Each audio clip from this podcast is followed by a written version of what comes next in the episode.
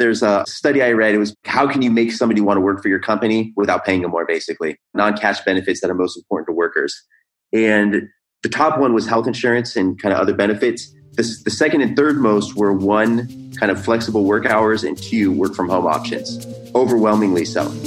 There's a revolution taking place right now. Talent and intelligence are equally distributed throughout the world, but opportunity is not. Technology is creating a market for things that never had a marketplace before. It's going on all around us. The talent economy, the idea that at the center of work is the talent, is the individual. Companies today are facing a global war for talent. At the same time, talent with the skills that companies are fighting over want more flexibility around the way they work and the way they live. Talent now has a choice, and this is pushing companies to change. We will bring together thought leaders, staffing experts, and independent workers to talk about the changing nature of work and how companies can navigate these changes to attract the talent that will alter the course of their business to ensure success as the pace of technological disruption increases. Welcome to the Talent Economy. I'm your host, Paul Estes. My guest today is David Francis, a world renowned researcher with extensive experience in covering the human cloud, the gig economy, and remote work. His groundbreaking reports have been cited in The Economist, The Guardian, Financial Times, and many other leading publications. Today, we'll talk about his latest report Remote Work Platforms Trends in Temp Labor Marketplaces. Hi, I'm David Francis. I, am the uh, research director at Talent Tech Labs, lead a team of analysts. Our group is, is focused on talent acquisition technology our missions to, to raise the state of the art in recruitment. And I'm excited to be here today. I'm excited to have you. I, have known you, David, for a couple of years, probably three years, and you were formerly at Staffing Industry Analyst and were the head of research there, doing one of the best reports, uh, sort of on the gig economy and human cloud. So thank you for that work. It was uh, wasn't the head of research there, but thank you. I did spearhead uh, some pretty important projects. I would tell you that the work you did there was probably the best research uh, in the industry. I've, I've, read, you know, I don't know how many reports, and I'm sure you've you've seen the same, but the the oh, depth yeah. and information that you were able to pull together was was pretty impressive. Thank you so much. Appreciate that, Paul. I want to get just sort of your perspective, you know, being one of the key researchers in this space. If somebody out there is listening and, you know, maybe they're a business leader or a procurement professional or HR person, explain to me in, in layman's term how to think of everything that's going on and transforming and disrupting right now. Oh my God. Okay. Well, yeah. What, what's that's like? Oh, you might as well just ask me what's happening in the world. What's the political environment of the earth right now? Well, I'll try and break it down. I think there's there's a few kind of big macro trends going on. One, people are thinking about typically historically work the way it's always happened is you you get hired into a company there's typically some kind of career progression or um, you know, career ladder that's mapped out of that company. And you, you work at a company for a number of years, you kind of continuously progress in that company, and then eventually, you know, you retire. I think what's changed, there's the way that people work, the, the duration of people's work and their kind of career journey has has changed significantly. And a lot of that's just because the nature of work has changed, the nature of companies and the nature of the economy has kind of changed people are working for companies for a lot kind of shorter duration. They're you know doing uh, gigs and things like that. So companies are thinking their their overall kind of talent strategy has changed to some degree. There's a whole kind of movement, so to speak, around people kind of taking ownership of their careers. That's had a pretty big impact on the way that companies recruit. There's a whole kind of set of companies and tools that have been built and come to maturity that help make all that possible it's essentially turned the earth kind of into a global talent pool. And so it's, it's made it easier for companies to connect directly with talent and talent, you know, to market their services and find companies that are hiring. And so, you know, just from the biggest picture, there's a lot less. There's still, I mean, still the majority of work that's happening is kind of the traditional nine to five at, you know, some, some company, but there's some kind of generational shifts that are happening and just candidate preference shifts towards more flexible work. And the tools are existing there. So there's this wave you know, away from the kind of industrial complex type of work towards more remote work and, and, and people just taking ownership of their own careers. It's like an independent movement, I guess, if I had to put it in, in layman's terms. It's interesting that you talk about it as sort of a movement because, you know, when I moved from, you know, 20 years of big tech, you know, structured employment job to being an independent remote worker, I started to realize how many remote workers there were around me of people that were just ahead of me. You know, I thought that, oh, I'm going to do this progressive thing. And everywhere I look, there are people that have already embraced, to your point, taking more control over where they spend their time, who they work with, what they work on versus being at the whim of, of companies. That's exactly right. So it's, I mean, it's, I guess one thing to note is, you know, I think just because people like every, every, you know, it seems like every couple of hours I get pinged with some article about the future of work. It's important to note that this like whole idea has existed for a long time. The idea of going independent and, you know, working remotely and offering flexible work options and things like that, like isn't necessarily a new concept. Like you can see books written about this and, you know, interviews done like 20, 25 years ago uh, about the whole idea I think what, what kind of has changed is a couple of things. One, the rise of like Uber and kind of the, the, the rest of the gig economy companies. I think that's kind of put like just some some some focus on it. And then two, again, yeah, the, the technology just to make it all kind of possible has changed. There's I think it's more just like an awareness, if anything, a growth in awareness, more so maybe even than a growth in the the shift has been happening, I think, for a couple of decades. I think people are just more aware that it's actually happening now. And companies are starting to realize there's this whole population of people to either that they could tap into or they're getting demand, you know, from their internal workforce, like, hey, like, why aren't we doing something like this too? This year seemed like a really big year. Not only did, you know, Fiverr and Upwork and Uber and Lyft go public, but so did Slack and Zoom. And like, there was a lot of companies that, you know, sort of represent the technology behind this new way of work, all going from, you know, yep. VC funded into the public markets to get capital infusion to, to fuel their growth. It's just, it feels like a very game changing year as it relates to the technology that's going to, to power this. Big time. And I think people have been kind of, at least the incumbent industry, so the incumbent, you know, kind of supply chain like staffing companies or, you know, uh, other other kind of intermediaries, a lot of them had been writing off the technology folk like the Upworks and the Fiverrs of the world kind of is uh, more or less a gimmick or, you know, a way to, to, to do labor arbitrage or to essentially misclassify workers or something like that. I think the fact that these companies are public now, you know, the two that you just mentioned, uh, Fiverr and Upwork, both have you know enterprise offerings where they're working with some of the biggest companies in the world. You know, I think it's hard to make the argument that these are these are a gimmick anymore. You know, it's a sign of maturity. I see it as a sign of the industry maturing, and you know, Slack and the and, and the rest, you know, the kind of infrastructure to to make the whole like work process possible. Yeah, that's just a a, a sign of just how how big this has gotten.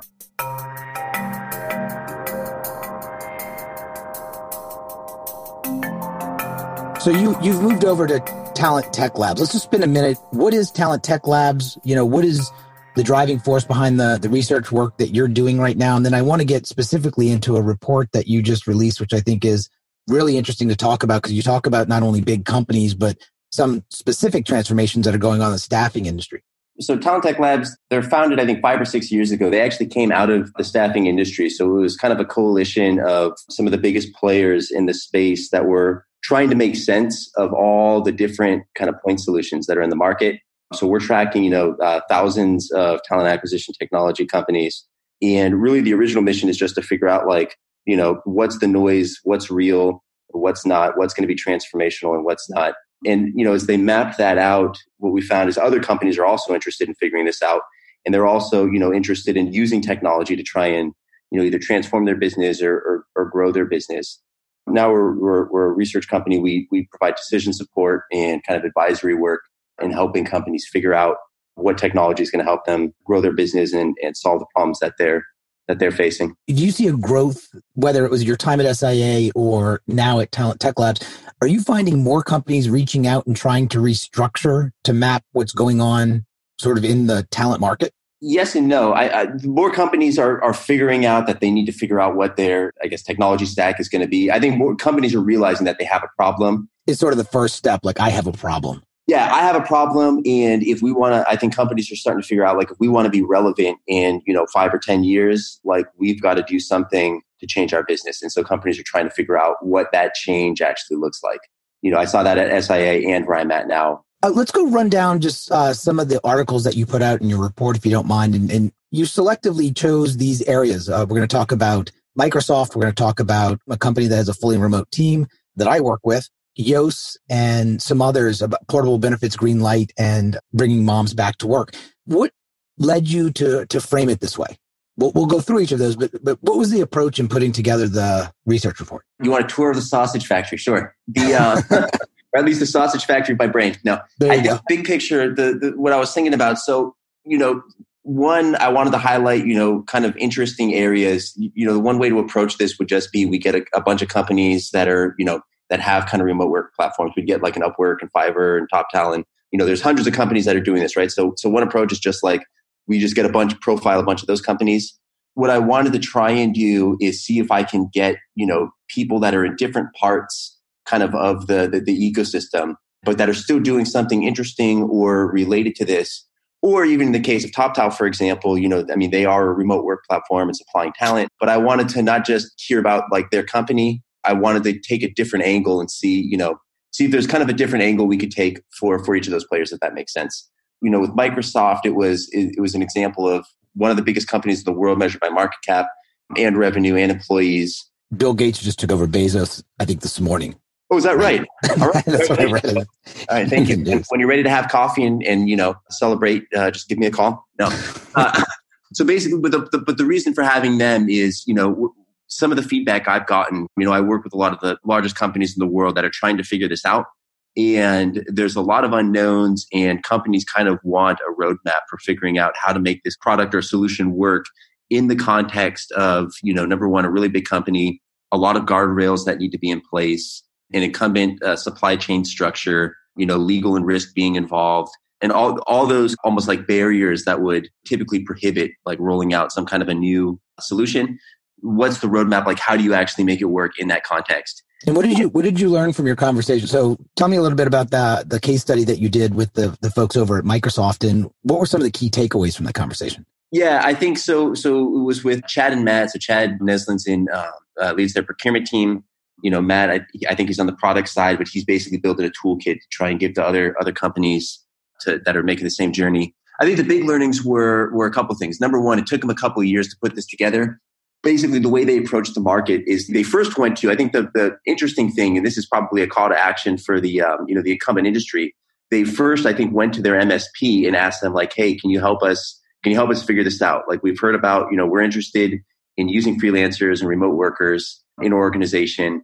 You know, we want to pilot it. We want to try and build a program around it. Can you help us?" The answer was basically like, "No, we can't."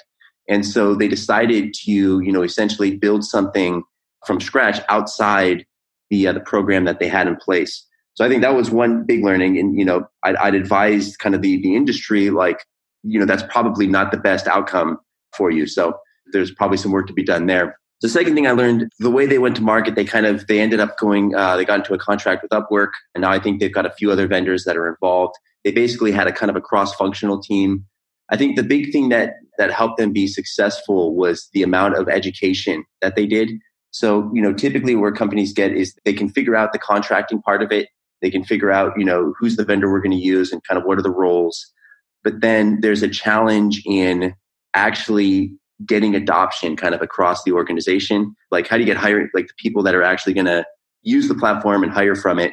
You know, how are you going to get them up to speed?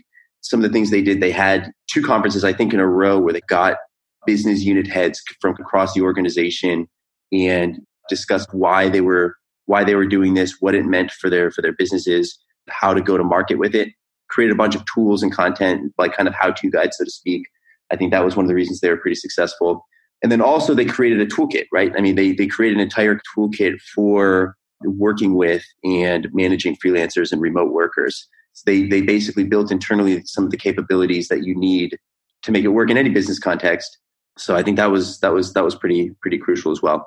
The reason I wanted Chad specifically Chad being the, the head of the contingent procurement. At, That's exactly right. Yeah, the reason I wanted, you know, the reason I didn't go to some other company, you know, the reason I wanted Microsoft specifically was because he can kind of articulate the journey so well, the roadmap that they built out. So yeah, so if you're in, you know, you know, Chad's role at some other company, read that report because I think it's it's probably the best the, the best case study. You know, not to not to pat myself on the back or whatever. But really, Great pat on the back. Best case study that that exists that I've seen in the market. So Let's go to the other side. You know, Adecco, the Adecco Group is a very large traditional staffing company. I think they are the largest actually in the world. Now, yeah, the largest. Marcus and team have launched YOSS. And so, you know, the, the title of your analysis there is bringing staffing into the platform age. What did you learn by talking to YOSS? I mean, that's a, that's a hard, and I talk to Marcus, you know, all the time. They're doing great work. I mean, he's trying to to radically change and, you know, modernize the largest staffing company on the planet. And so what did you learn there? Yeah, I think it's an interesting mission. We got to hopefully one of your next interviews will be Marcus. I think that would be a fun, fun. He's interview. on the list. So, so first of all, the reason I wanted Marcus involved, number one, he's a great guy, knows the industry really well, incredibly transparent. But number two, just in terms of what they're doing, trying to change kind of an organization from within is difficult, you know, pretty much in in, in any context. In a lot of ways, the business that they're that they're trying to build over at YOSS, it's kind of on the fence of being complementary and also a little bit competitive to the legacy business. Kind of what I was trying to get from from from Marcus is like, how is it running basically a startup inside this huge company? How does the, the larger group think about these this kind of startup in terms of, you know, it's just overall portfolio business? No, overall, I, I think that my main learnings are one, I'm impressed with the fact that I think Adecco's been one of the companies, and there's others too, Randstad and you know Allegis and other large companies have been pretty forward thinking about where kind of the the industry is headed. And so the fact that they're you know investing in solutions like YOSS and and you know Randstad with Twago and others, that gives me hope that the industry is still going to be here, you know, in, in 10 years from now. You know, I think the staffing industry is highly adaptable. And not to say that it's easy, but the fact that they're investing in these kind of solutions means that they can at least they see where the industry is headed. They're trying to make the moves to kind of map their their strategy and their their roadmap to where you know the the uh, the world is headed. Every year when I, I go to the uh, SIA conference, I ask the same question. It's three years in a row. You know, it's all staffing industry people there, and, and some. And how many people have hired a freelancer from the interwebs? and the first year, like, and it was probably 400 people in the audience. The first year, like, one person raised their hand. I was expecting like 50 or 60 percent because you know I was excited about freelancing and the next year, I think 10 people. And then this year, I think we had 30 people raise their hand. So it's just kind of my litmus test or people starting to, it's a very informal study. It would not pass any of your research analyst, you know, professional. Sure, sure, sure, sure. Yeah, it wouldn't uh, pass statistical validation. Sure. right. you wouldn't hire me, but it's sort of my test. And I, and I think to your point was I'm starting to see more people in the staffing space and in companies just start understanding it. And I think the, the first thing is understanding you have a problem. The second part is what's the first step, you know, after you realize you have a problem. And I always encourage, um, whether it's staffing companies or big companies, like just start a pilot or start somewhere. Well, the third question is, I mean, on top of that, it's one thing to realize it, but then the third thing is like, what actually, like, what do you do, right?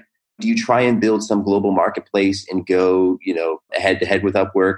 You go and try and buy some, buy a company do you try and just, you know, build some talent pooling capabilities? It's one thing to realize there's a problem. And then the second thing is like, what's actually the, the strategy and the mission? You know, once you know, then what do you do, right? I always say, you know, every company in every industry needs a, a gig economy strategy and people digest that in different ways. You know, you could be a hospital and you need a telework strategy. You could be IKEA and you need a TaskRabbit strategy. You could be Amazon and how many different ways does Amazon implement, you know, on demand talent strategies across everything they do. It's just kind of in their DNA. You had a conversation with the folks over at TopTal. What did you learn? I mean, you know, I, I just started working uh, with TopTal over the past couple of, of months, and it's been fundamentally different than any way I've worked because I've never worked for a fully distributed company everybody's sort of at the same page. Like nobody has an office. There is no like water cooler where everybody else is. I mean, we've talked about this before. There is no water. Like I don't feel left out because everybody's left out. you know, everybody's kind of distributed and it's this really interesting way of working that I think is, I believe is, is very much the future. But w- what did you learn in that conversation? It's funny. In, in just ahead of this, I was looking at a, um, there's a GitHub repo. There's basically an, an article about there's a there's a list of all the companies that are majority remote, and it's a growing list. And there's some pretty big companies in there. Uh, Wikimedia Foundation, for example, is on there. I think with TopTal, so the the reason I was impressed with them, so you know, there's a lot of companies that do kind of remote as as maybe not an afterthought, but it's not necessarily like they're not 100% distributed. TopTal was one of the first companies that you know I interacted with that was that had kind of been built from the ground up and still operates to this day 100% remote with 100% uh, distributed team or distributed team, however, you know, pick your uh, tomato, tomato. Basically, what I wanted to figure out when I was, you know, asking Taso about kind of how we built this business. Number one is why, and then how did you do it? Because you know, if if if they can do it, and now you know it's like a two hundred plus million dollar you know revenue company, you know, hundreds and hundreds of employees. If, if they can do it, other companies can do it too. So it's basically trying to to to get a roadmap for running an organization that's that's fully distributed. I think a couple of interesting learnings there. One, that they built their own kind of internal ATS CRM system. So, you know, I think they saw that as kind of a core competitive advantage. They, they've kind of always viewed themselves as a, as a tech company. They, they offer a little bit more services than other kind of pure platforms like Upwork or Fiverr. But because of kind of the tools that they built internally, you know, that was kind of a big differentiator for them. And I, I think that's true. They do have a process for, you know, I think getting, um, finding the top talent. It seems to be working their growth rates are kind of indicative of that. So so that was that was a big learning. It's amazing working with the team over at TopTal because you know you'd be doing some work in a Slack channel and all of a sudden the CEO pops in there and, and just starts jamming and, and talking and it, it, you know yeah. I, I, can't even imagine you know my time in, in big tech of a vice president just sort of jumping in a channel and starting to talk and you know. I think the second thing is that's kind of interesting is that thinking about how how like other companies might do this in some ways, I think a learning for me was it's almost easier if you kind of design from the ground up to be remote first than it is trying to go in and change a company to become remote. Number one, you've got buy-in kind of from everybody, like you say. So one of the challenges, my my, my personal story, I'm also technically remote worker now. Our company's headquartered over in New York. I opened our, our West Coast office, but currently I'm the only person in that that office. is there a literal office or is the, office, the yeah the flag is like flying above your house. we've got a, we've got a co-working space over in uh, in Palo Alto. Oh, there you go. No, I do work from home a bit, so that's that's I guess our third office. But but so the main point is I, I was kind of the guinea pig for you know hiring remotely, right, or having having somebody that's not part of the the, the main HQ. And you know it, it, it was a little bit of a challenge. There were some learnings in terms of you know everybody else is in kind of one location and so as a remote worker myself, like I've got to be a little bit more proactive about like how I how I interact with them, you know, how I get information. So, you know, on both kind of both sides there was there was some learning there. Whereas I think in a case where, you know, the whole company is is remote or, you know, maybe there's like a, a mandated mandated remote work option, everybody's more or less on the same page. So it makes it a little bit easier to, to manage in that sense. Where I think if if you've got kind of a mix or the hybrid where, you know, most of the teams on site, but you've got a few remote workers, you know, you're going to have to be a lot more proactive in terms of how you engage those people, make them feel like they're part of the team, how you share information both ways, and how you interact. One of the things that you know, Taso and a lot of other people who run fully distributed teams believe in radical transparency. And it, you know, it sounds like a, a word that's easy, but it, it's at the core of being able to run a remote team. Like you, you have to be transparent about everything it's a refreshing way to work because uh, I think it's much more efficient in a lot of ways than you know the idea of holding on to information because somehow information is power and in that sort of dynamic that right. happens. That's yeah, exactly. That's that's exactly right. There's a candidates want to do this. I was just looking up. There's a um, study I read. It was basically like, what are the non-cash? Like, how can you make somebody want to work for your company without paying them more? Basically, non-cash benefits that are most important to workers. And the top one was health insurance and kind of other benefits but technically that's that's still i consider that part of compensation right because if your employer is not paying for your health insurance you're going to pay for that somehow right so you know what health insurance basically means is can you pay more for from for my benefits the second and third most were one kind of flexible work hours and two work from home options. Overwhelmingly so. So you know you know workers want that right? You want to offer a non-cash benefit to your workers that's going to have like the highest impact. This is the way to do it. And it just sounds like such a easy thing to lean into, you know, because every study that's done, in fact, another one came out today that I read that said, you know, people are willing to take a, a pay cut to get flexibility and, and do some of those things.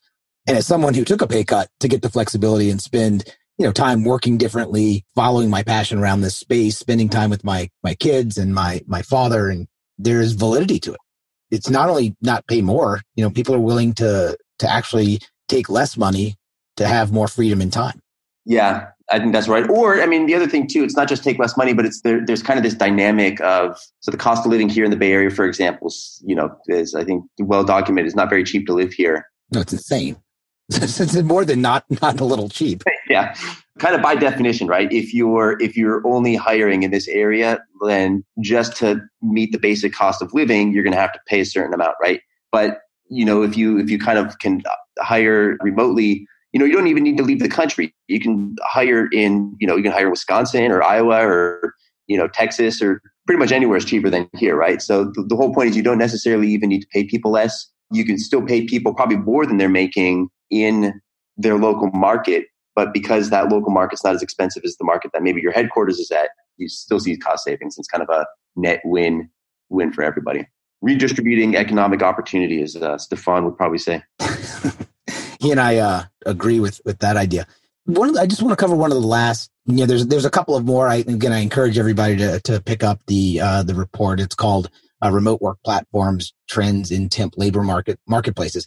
But the last one I want to cover, and you talked a little bit about it, you know, the other day when we were chatting.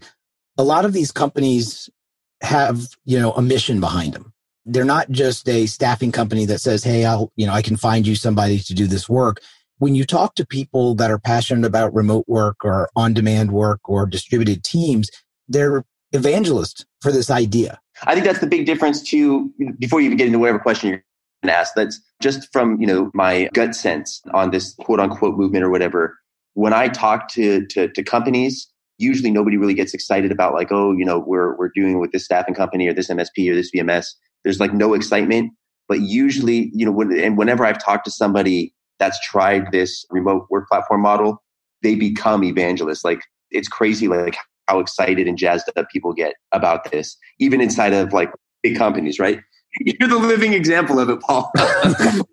I look, I, I left a, I left a big company because I believe in this way of working and I wanted to continue to evangelize and, and have a, like create a space to have a conversation about this. I mean, did you use Uber once and then say, oh, that's no good. I'm going to go call a taxi? No, no, no.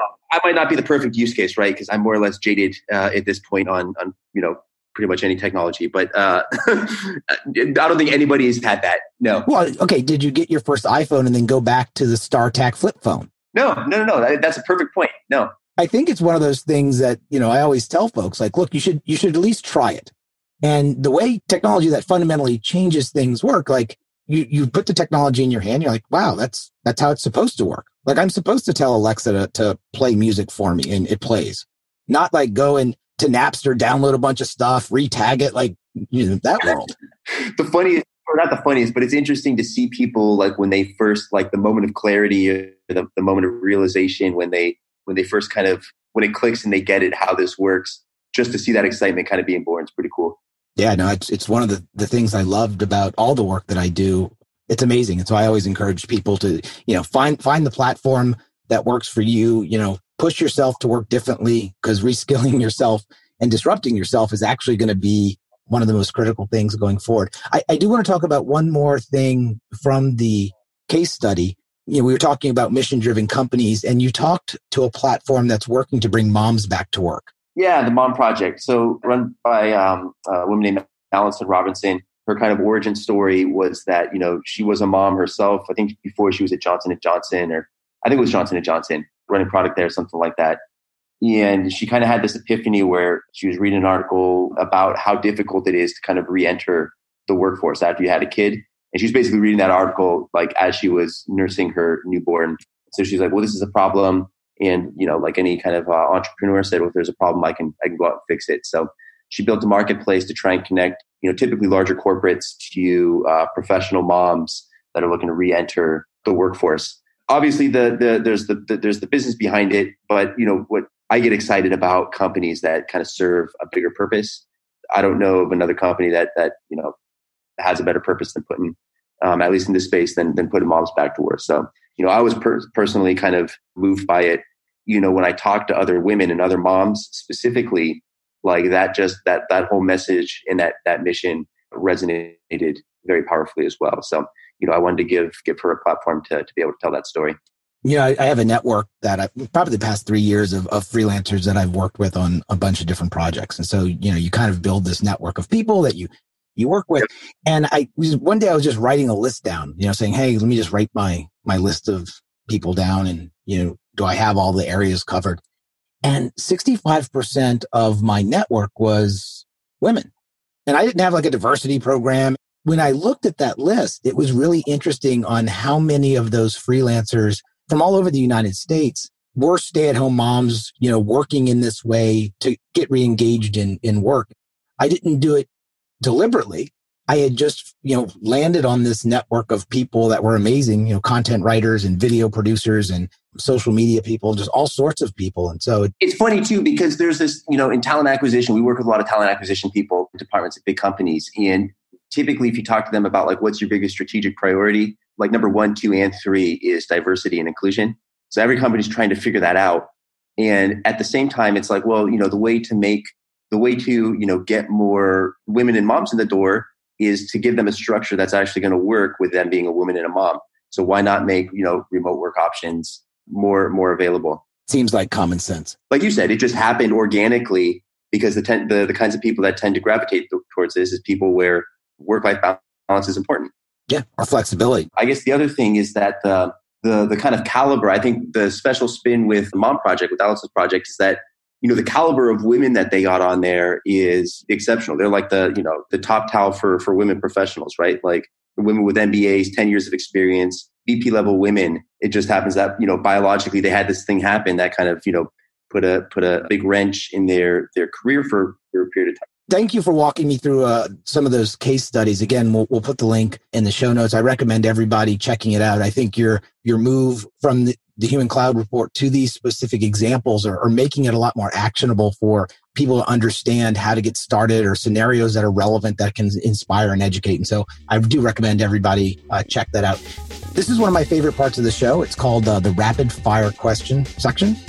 So I'm going to ask you some questions. You haven't seen these questions. And one of the things that I did on my old show is I gave everybody the ability to ask me two questions at the end. So you don't have to, but if, if you'd like to ask me two questions at the end, you can do that. You ready? Ready? Let's do it. What's one thing about you that's not in your LinkedIn profile?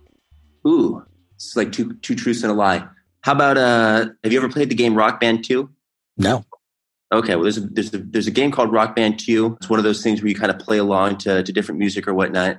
And I think there's probably a whole franchise on it now. Back when I was a, a, a young pup, I was one of the people that helped record. I was I was one of the extras cheering in the background and singing along. That's awesome. Yeah, you should you should actually put that on your LinkedIn profile. On my LinkedIn profile, yeah, sure. today. if you could trade lives with anyone for a day, who would it be and why? Do they have to still be alive? Can it be like historical nope. figures? Historical figures. Can it be in the future? It can be no, in the future. Yeah, future. it can be in the future. Who is the guy? You got to be a so little when, more specific. Yeah, who the who, who's the guy when Jesus was on trial? The Roman who like heard the whole thing I would be that guy. Pontius Pilate. That's what I would be. I'd be Pontius Pilate. I wouldn't want to be Jesus because Jesus was being tortured and I'm I'm not into pain. I still would like to, you know, or maybe one of the, the the the, bystanders. I would just like to be in that time and just seeing like what actually happened. That's probably what I would do. That's a really interesting answer. What book or movie has inspired you the most over the past year? Book probably. Well, I don't know. I haven't read this over the past year, but I read quite a bit of fiction. Actually, I'm more moved by fiction than I am by nonfiction typically. Best one's probably Color Purple. It's the only book that's made me cry. So I like physically cried when I read it. That's a solid answer. I can tell you what book underwhelmed me the most. Go ahead. that's not what you asked. I, that, that one comes to mind more easily. It's a Homo sapiens, I think, right? Or sapiens. That's, yeah, I tried to read that too. So the thing about my, my, my, my note on it, it wasn't like bad, but it didn't, you probably could have summed up a whole book in like a couple of pages. I, I felt like there wasn't really anything new that was added to the conversation. I tried. I did, I didn't get all the way through it, to be honest. okay. What is better, being radically curious or having great attention to detail? I'd say radically curious. That's that's sort of a a layup that I I end with. Okay, now now's your opportunity to to ask me uh, any two questions if you'd like. Where's the staffing industry in ten years? I think you'll start to see some consolidation with some of the smaller players. I have this debate all the time of you know you look at Adecco and, and with the work uh, the YOSS is doing, you know, can they disrupt themselves? The famous example is, is Amazon, right? Which will disrupt itself in, in 10 minutes if it believes it, it's future proofing itself. And so I think that you'll continue to see growth uh, in the online platforms like TopTal and Upwork and BTG and Second Shift and, you know, and the Mom Project. And, and I think you'll start seeing more robust growth. And I think that's going to accelerate as more pressure is put on companies to to get top talent. you know, millennials start getting into management positions where they're saying, Hey, look, I just want to work in this different way. And, and companies want to retain them. And so they'll start to put pressure on it. And so I think we, you know, five to 10 years, the trend just continues to accelerate from a, you know, growth perspective. All right, here you go. Here's non uh, remote work platform related. 10 years from now, is it still Microsoft, Amazon, Google, and uh, Facebook? Or who are the who are the largest tech companies 10 years from now? Oh, that's that's like impossible. I think that, that Amazon will, will continue to be a, a big player. I, I think the, the real question is in 10 years, does the government step in and try to break up some of these big companies that, that have so much data and so much influence and power over our, our everyday lives? Are, are you in favor of breaking up? I think it's a, a conversation that should be had.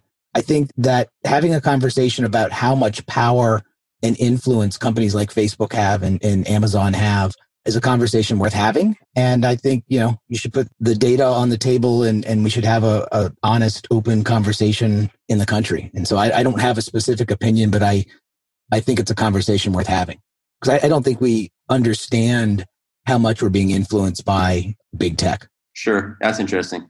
Thanks a lot for uh, the conversation today. Really enjoyed it. If somebody wants to get in touch with you, what's the best way to, to reach out? You can email me, david at talenttechlabs.com, or you can uh, you can help me try and build a Twitter Twitter following. You can be one of my very few Twitter followers. So follow me at uh, David J Francis, and J is J A Y. And, and, we'll put all of that on, on the show notes. Thanks again, David, and uh, we'll we'll talk again soon. I think uh, when your next report comes out, we'll get you back on the show. No, I'm looking forward to it. Thank you, Paul. Cheers. Take care. Thank you for listening to the Talent Economy Podcast. I'm your host, Paul Estes. To learn more about the future of work and the transformation of the staffing industry from those leading the conversations, go to www.staffing.com, where you can find insights from experts, sign up for our monthly newsletter, and get access to the best industry research on the web. If you've enjoyed the conversation, we'd appreciate you rating us on iTunes, or simply tell a friend about the show. Be sure to tune in next week for another episode of The Talent Economy.